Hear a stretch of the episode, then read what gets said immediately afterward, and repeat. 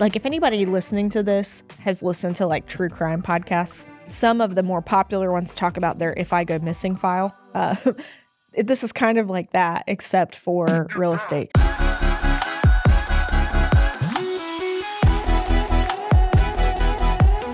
Hey, everybody, welcome back to another episode of the North Carolina Real Estate Show. I am Tiffany Weber.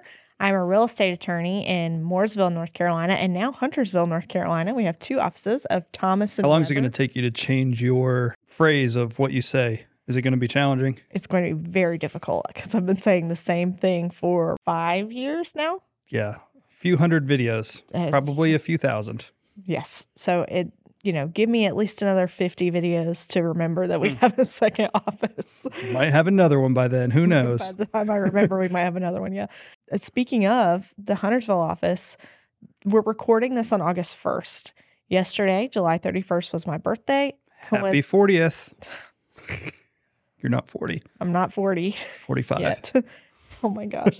uh, but coincidentally, also our first closing in the new office. How'd it feel? You did it too. You you did, got a yeah. birthday present. I got a birthday present and got to do the first closing in the Huntersville office, and it felt great. It was a nice birthday present. The best present I could have hoped for is to have that first closing in the new office that we're just really pumped to get people in there.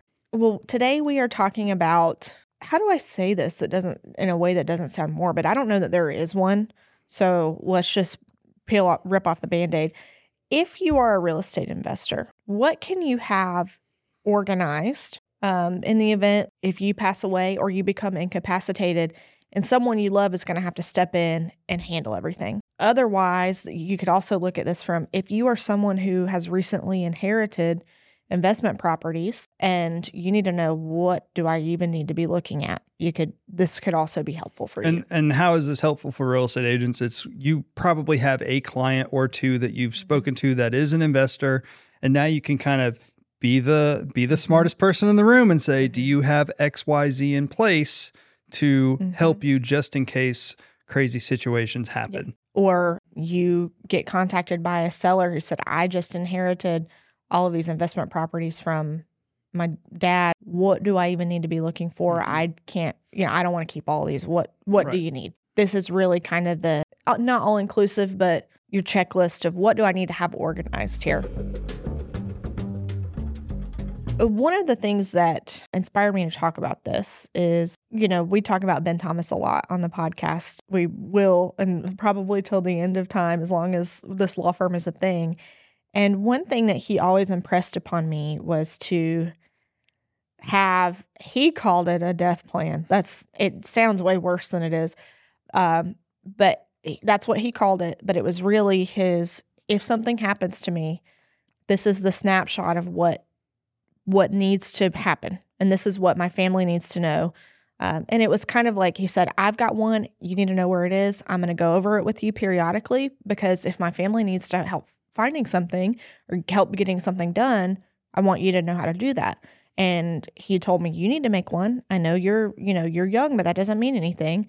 If something happens to you i need to be able to help ryan figure out all your stuff. So this is kind of part of that of having your plan together people, And it's not an estate plan. This No. is this is more of a a word document that's written out of like did you know we had these properties? Mhm. this is how you get into Mm-hmm. these properties. Here's where the keys are. This is who's managing, the, you know, Yeah. stuff like that. and I find myself in the position of consulting with um, people whose spouses have passed unexpectedly, and they find themselves with a lot of um, properties.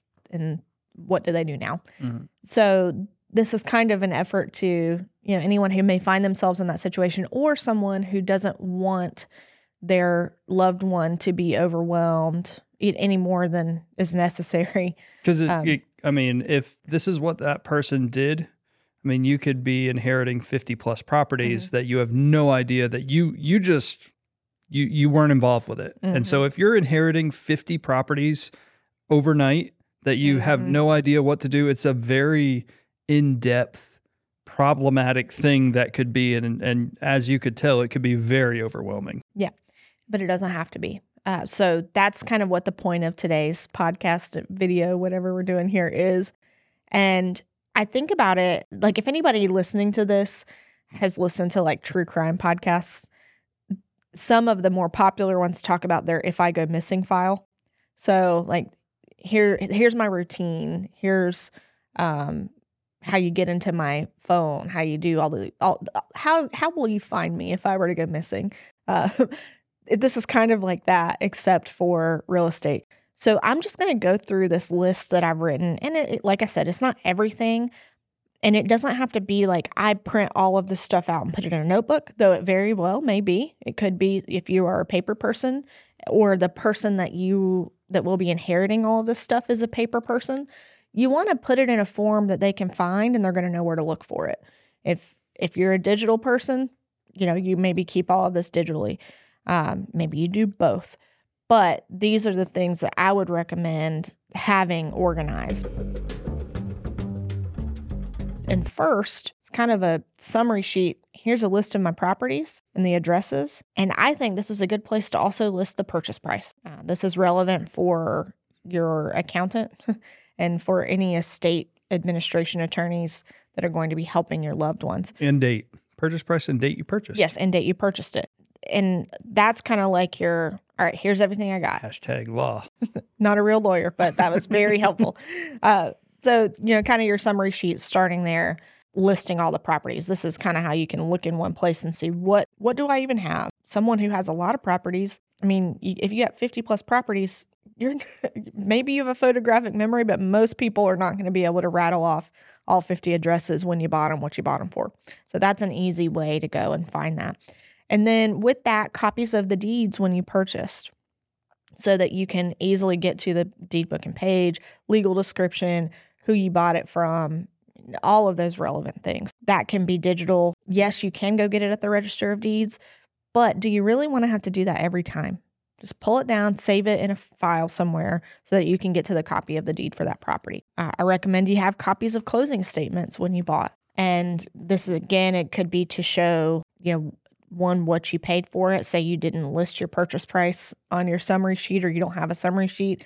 At least there's a way for people to figure out what you paid for it when you did and any costs you had associated with the property. Yeah, I think that's the one that I'm thinking of is like your like what are the monthly transactions that come for that property like the mortgage who's it with where's mm-hmm. that account mm-hmm. um, if you have a property management company who is that what's the percentage you're paying them who's the like how do you get paid from that mm-hmm. you know like all of the the little details like landscaping crew here's their phone number here's how much we pay because you need also need to know how much you pay them because mm-hmm. if you call them and you know this person was giving you know the deceased party a deal and then you call them like oh yeah it's uh $400 a month it's like you've been paying $100 a month and now you're all of a sudden not making money on this property then it doesn't you know there's a lot of mm-hmm. little things so the more detailed you can get, the better. Well, folks, that is the podcast. Ryan just went through my list.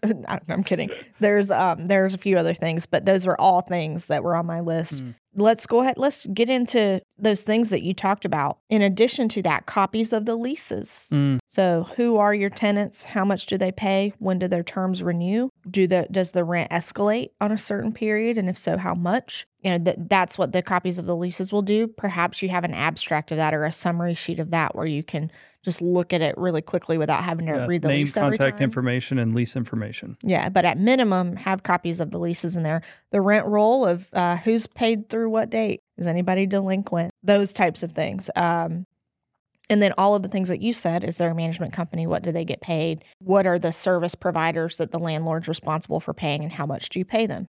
But going back a little bit, even to more basics, the organizational documents of the entity. If you don't own these properties in your individual name, which a lot of investors do not, we've, we've talked in other episodes about why you do that or don't do that. So I'm not going to get into that here.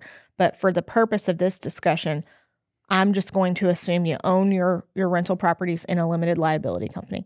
In that case, you're going to want to have copies of your articles of organization, uh, your operating agreement, and any amendments to the operating agreement and copies of any resolutions you've signed for the LLC. Your operating agreement is really the it's the document that says how the company works, who is a member, how much did they pay to get in, How do they get out? What happens if one of the members passes away? A lot of people they they lack an operating agreement because they don't think they need it. But if you're going to borrow money, if you're going to sell the property someday, if you're going to get a bank account, you need an operating agreement. So have copies of that in wherever, digitally or paper, whatever you're doing. Uh, have a copy of those organizational doc- loan documents. If you got a loan when you purchased the investment property, if not paid off, your your people are going to need to know how much do you pay to whom, what's the interest rate, um, how do I send in the payments. So a loan statement or something from the loan so that these your people can figure out the lay of the land. Banking info, same thing. What accounts are these paid out of? How do I get to them? What bank are they at? What are the account numbers? What's the balance? Insurance, copies of insurance policies for all the properties, any umbrella policy you have. Um, and now that I'm looking at my list, you said everything else. Nice. Do you think I'm missing something? Um, not off the top of my head, but I do think, you know, as we're going through this stuff, this would be a great thing that we can provide for real estate agents and investors, which I would like to get to work on. Um, Mhm.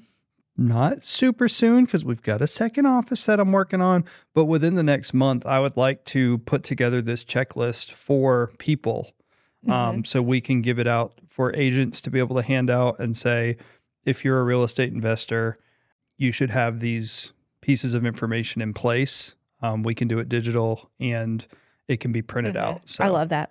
Ben had this. He had it just written in a Word document.